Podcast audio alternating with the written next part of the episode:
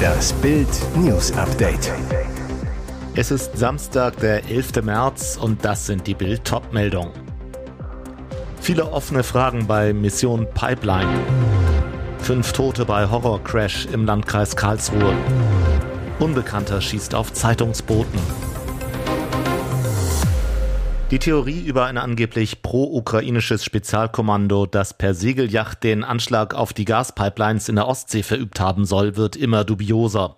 Jetzt kommt heraus, es war ein 15 Meter langes Boot, die Andromeda, von der aus fünf Männer und eine Frau am 26. September 2022 den Anschlag verübt haben sollen. Gechartert bei Mola Yachting im Ferienort Brege auf Rügen. Die Andromeda, ausgestattet mit einem 75 PS Motor, soll von Rostock aus über Rügen bis nach Bornholm geschippert sein, um mindestens 1500 Kilo Sprengstoff zielgenau an der Gaspipeline zu positionieren, in 80 Metern Tiefe. Die Charterfirma hüllte sich am Freitag in Schweigen, warf Bildreporter aus dem Büro. Fest steht nur, das Boot wurde im Januar von deutschen Ermittlern durchsucht.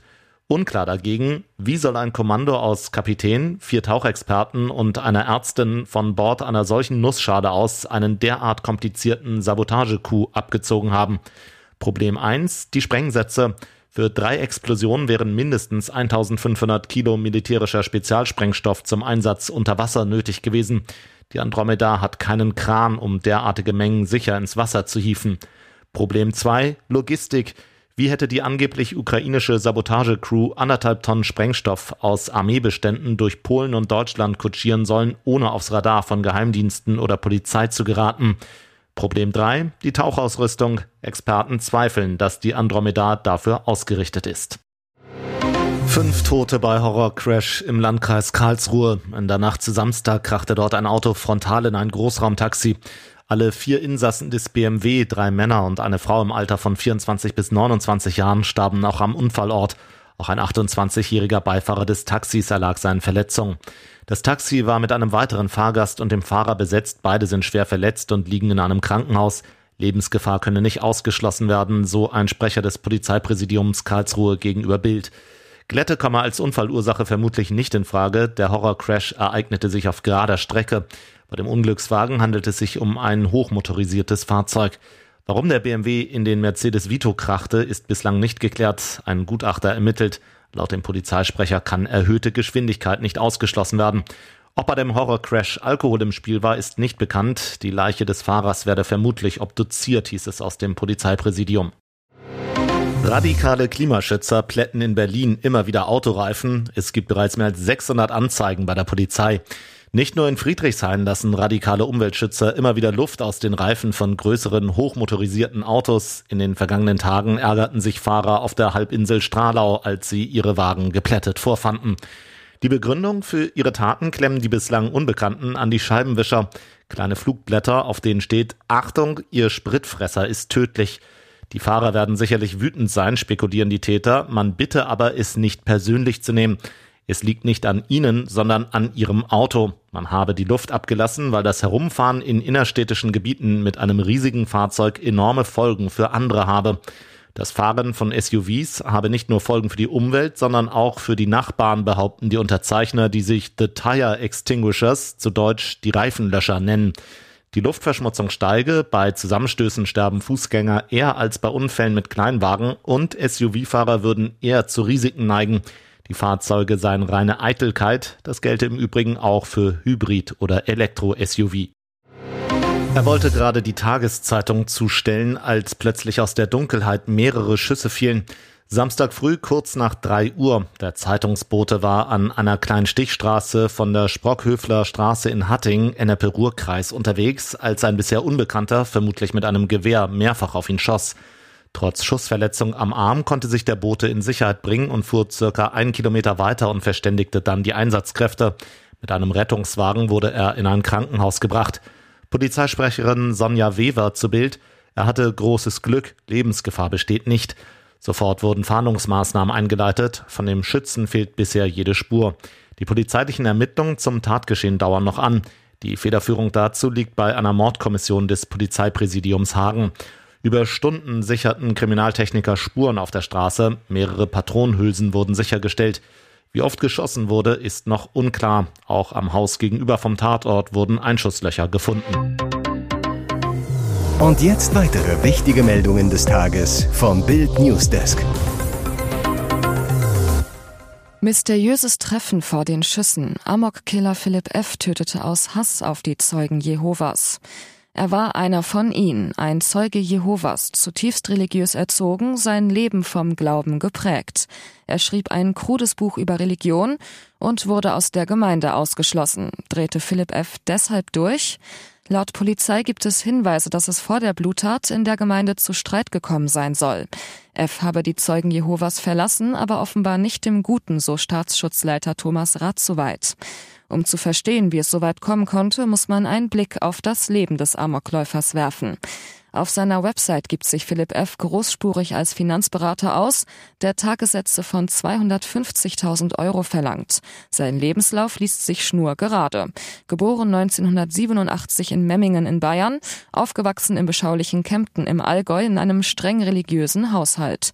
Nach dem Abitur Ausbildung zum Bankkaufmann in München, BWL-Studium, 2014 Umzug von Frankfurt am Main nach Hamburg. Hobbys, er sei gern aktiv und multikulturell, zudem großer Fan des FC Liverpool. Was nicht im Lebenslauf steht, Während der Corona-Pandemie verlor F seinen Job, machte sich selbstständig als Finanzberater in einem Büro an der Außenalster mit unbekanntem Erfolg. Zuletzt lebte er in einer Mietwohnung im Stadtteil Altona. Immer wieder betonte der Killer seine tiefe Religiosität. Sie gipfelte in einem 306 Seiten dicken Buch, das er im Dezember 2022 veröffentlichte, mit dem deutschen Titel Die Wahrheit über Gott, Jesus Christus und Satan. Entgegen landläufiger Meinung sind Gott, Jesus Christus und Satan keine abstrakten Wesen im Himmel, schwadroniert Philipp F. darin. Sie sind mächtige Geisteswesen mit Gefühlen, die wie wir Menschen impulsiv agieren. Dieses Buch, behaupten Zeugen Jehovas in einem Internetforum, soll zu seinem Rauswurf geführt haben. Verbraucherzentrale warnt vor neuer Abzocke, kurzfristige Arzttermine immer häufiger gegen Geld.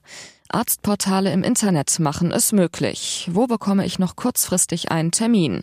Kein langes Telefonieren, freie Termine können mit ein paar Klicks gebucht werden. Sogar kurzfristig hat der ein oder andere Mediziner noch was frei. Aber Achtung, die Arztabzocke mit freien Terminen nimmt zu, warnt die Verbraucherzentrale NRW. Immer häufiger bekommen Patienten nach Buchungen einen Anruf aus der Praxis. Den Termin gibt's nur gegen eine Gebühr oder wenn Patienten eine individuelle Gesundheitsleistung, kurz IGEL, kaufen. Die Verbraucherzentrale hat bereits einen Augenarzt wegen unlauteren Wettbewerbs verklagt. Der Termin für das Gerichtsverfahren ist im Juni vor dem Landgericht.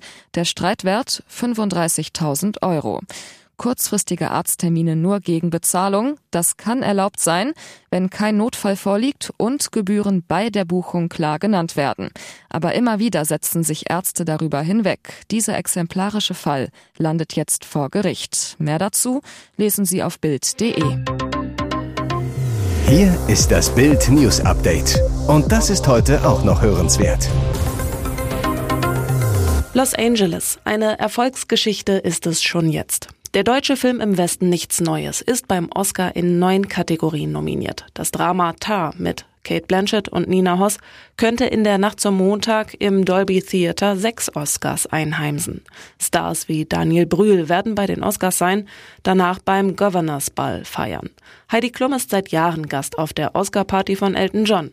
Auch Moderatorin Sonja Kraus ist dabei, nach Bildinformationen ebenso Filmstar Veronika Ferres und ihre Tochter Jungschauspielerin Lilly Krug.